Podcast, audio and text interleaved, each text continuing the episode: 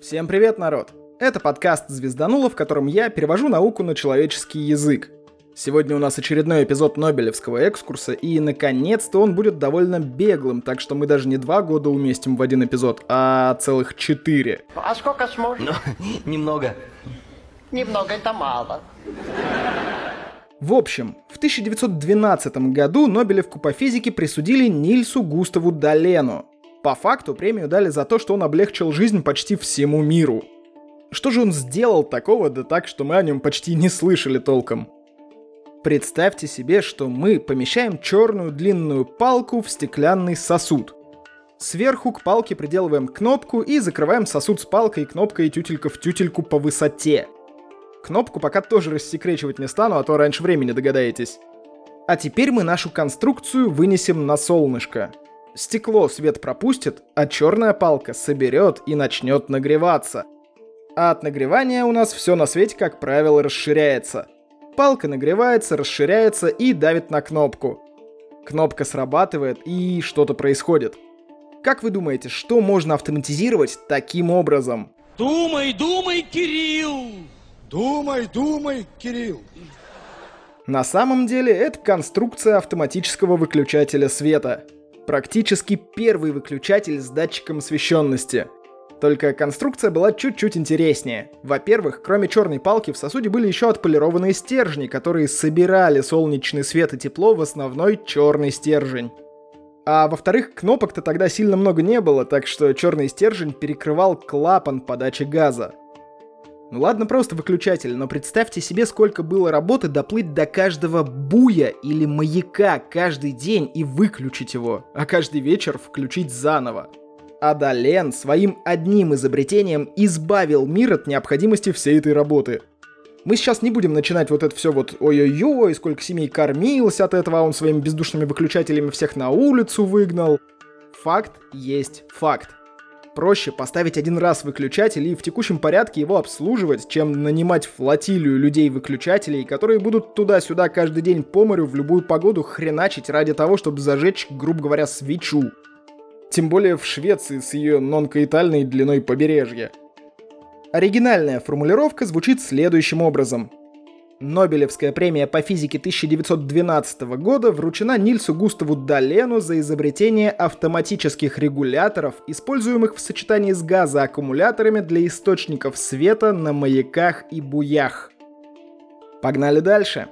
В 1913 году премию получил Хейке Камерлинг Онес – Дядьку отметили за получение жидкого гелия, достижение рекордно низкой на тот момент температуры в 0,9 кельвинов и открытие сверхпроводимости и сверхтекучести. И вот тут бы вам рассказать подробнее, но лототрон вышел не очень в тему, так что придется ждать, пока я вытащу очередной симметричный выпуск. Ну или вперед в описании, я там ссылку на видос Побединского оставлю, очень крутое объяснение – а если коротко, то раз уж температура — это мера движения частиц чего-то, то в таких низких температурах мы понимаем, что частицы практически неподвижны. Не совсем, конечно, но серьезно так заморожены в прямом смысле слова. И в такой ситуации электроны цепляются друг за дружку в так называемые куперовские пары и проходят сквозь эти частицы с нулевым сопротивлением. Это и есть сверхпроводимость. Частицы среды просто не могут сопротивляться току электронов. И в принципе сверхпроводимость уже сама по себе тема для долгих-долгих рассуждений. Сюда и гравитомагнитный момент Лондона относится, и эффект Мейснера, и многое другое. Но лототрон есть лототрон, да и не очень честно было бы делать выпуск из Долена и Камерлинга Онеса и рассказывать про сверхпроводимость и сверхтекучесть. С последней, кстати, все немного интереснее. У атомов гелия-4 целый суммарный спин, а значит, это бозоны — да, составные, но бозоны. И как бозоны они могут находиться вместе на одном энергетическом уровне хоть толпой. Это фермионом Паули запретил, а бозоном-то можно. Так вот, дано. Во-первых, энергия у нас квантуется, то есть делится на порции. Во-вторых, для перехода из одного энергетического уровня до другого нужно условно 5 единиц энергии. И вот теперь вспоминаем, что сверхтекучесть характерна для экстремально замороженного гелия – а значит энергия соударений частиц гелия между собой и поверхностью, как правило, остается меньше, чем этот самый барьер в 5 единиц. А значит, никакие частицы не будут получать энергию, и рассеивание ее тоже не произойдет. Это и значит, что жидкость будет течь без трения. Энергия остается прежней. Так что аккуратнее с жидким гелием. Он имеет свойство убегать из чашки, куда вы его налили. А у вас молоко убежало. Но по факту сверхтекучесть открыл Петр Капица, а Камерлингу Онесу, которого коллеги прозвали господином абсолютного нуля, премию дали все-таки за то, что он исследовал свойства материалов при сверхнизких температурах, и за то, что в результате своих исследований он умудрился сконденсировать жидкий гелий, что раньше никому не удавалось. Ладно, про сверхтекучесть и сверхпроводимость ждите выпуск в будущем, как с лототроном повезет. А сейчас можете прям поставить паузу, найти в описании ссылку на Бусти и подписаться, чтобы узнать, когда это будет. Я подожду. Жду, милый, дожидаюсь. Ладно, давайте дальше двигаться. В 1914 году премия ушла Максу фон Лауэ. Вернее, премию за 1914 год вручили Максу фон Лауэ, но аж в 1915 году. Собственно, все премии 2014 года вручали в 2015, а некоторые вовсе отменили. Причины вроде как очевидны. Очевидно. Ну, мало ли что очевидно. Давайте разбираться, что же сделал наш дядька. Вообще он был очень крутым, начал серьезно двигаться в науке с диссертацией на тему интерференции на параллельных пластинках, а после этого стал ассистентом у своего тезки Макса Планка. Если Планк интересовался квантовым миром, то фон Лауэ начал оптически проверять общую теорию относительности.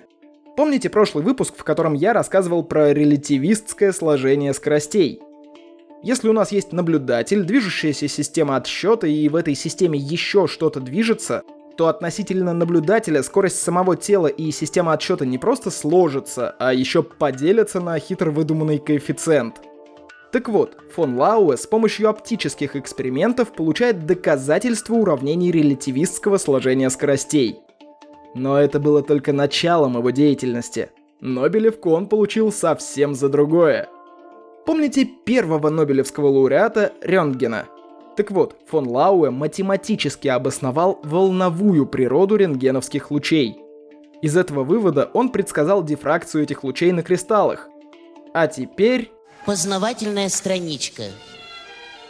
Интерференция — это явление наложения волн друг на друга. Помните максимумы, минимумы, полосатая картинка из двухщелевого опыта, все дела — а дифракция — это явление огибания светом каких-то препятствий. Та самая полутень, когда источник света еще чем-то заслоняется, но сам свет проходит через заслон. Например, вы ночью встали попить. Хотя, кого я обманываю? Дай мне поработать, гад. Прекрати, не сердись, у меня же дедлайн, я не успел. Все, ладно, пошли!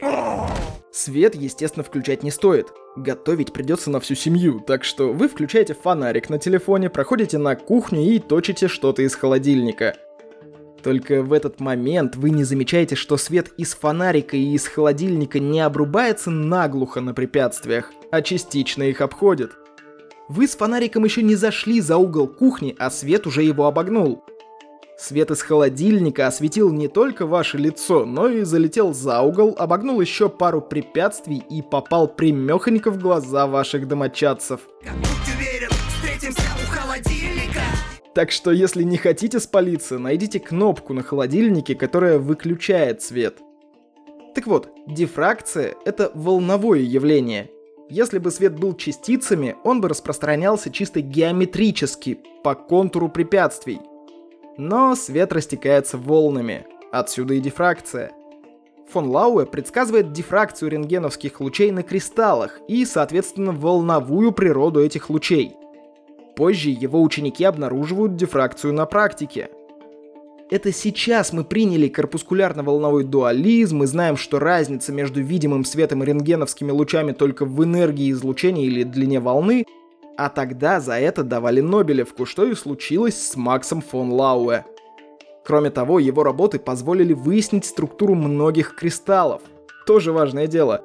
Но в премию записали только дифракцию рентгеновских лучей на кристаллах. Ну и давайте еще один год зацепим. Если Макс фон Лауэ предсказал дифракцию на кристаллах, то Уильям Генри и Уильям Лоренс Брегги, отец и сын, открыли, как можно по картине дифракции понять, что творится внутри этих кристаллов. Это те самые работы по изучению структуры кристаллов, о которых я и говорил. Бреги дали нам возможность понять по теням, что внутри кристаллов – появилось уравнение Брега-Вульфа, которое связывает длину волны излучения, расстояние между параллельными плоскими структурами в кристалле и угол, при котором проявляется дифракционный максимум. Эти работы положили начало рентгеноструктурного анализа. Отец даже собрал первый прибор, с помощью которого можно было на практике узнать структуру кристаллов. Как думаете, какой первый опыт они с сыном провели? Посолили свою установку. Соль — это ж кристаллы натрий хлора — если я не ошибаюсь, то большая часть уравнения Брэггов, которая позволяет узнать структуру кристаллов, это все-таки работа сына. Сильно позже он займет почетный пост кавендишского профессора в Кембридже, и при нем впервые люди разглядят нити ДНК. Как думаете, что помогло нам увидеть хорошо знакомую двойную спираль? Совпадение, не думаю. Можно сказать, что Брэк-младший продавил своих подопечных, но я думаю, что это не было продавленным прорывом скорее взаимовыгодное сотрудничество физики и биологии. Вполне возможно, что Уильяму Лоренсу Брэгу важнее стала Нобелевка по физиологии и медицине, которую получили Фрэнсис Кирк, Джеймс Уотсон и Моррис Уилкинс в 1962 году. В этом же году по химии Нобелевку получает Макс Перуц, который изучает структуру гемоглобина, тоже на основе работ Брэга. Но началось все именно в 1913-м с работ фон Лауэ. И всего за два года Бреги наделали столько всего, что в 15-м им уже присуждают Нобелевку по физике за заслуги в исследовании структуры кристаллов с помощью рентгеновских лучей. Причем Уильям Лоренс Брейк стал самым молодым лауреатом Нобелевской премии в истории. На момент вручения ему было всего 25 лет. Прям сын маминой подруги. Ладно, народ. В 1916 году премия по физике не присуждалась, так что давайте и мы на этом остановимся. Да, я схитрожопил, когда сказал в начале про 4 года. Их же по факту целых 5 было.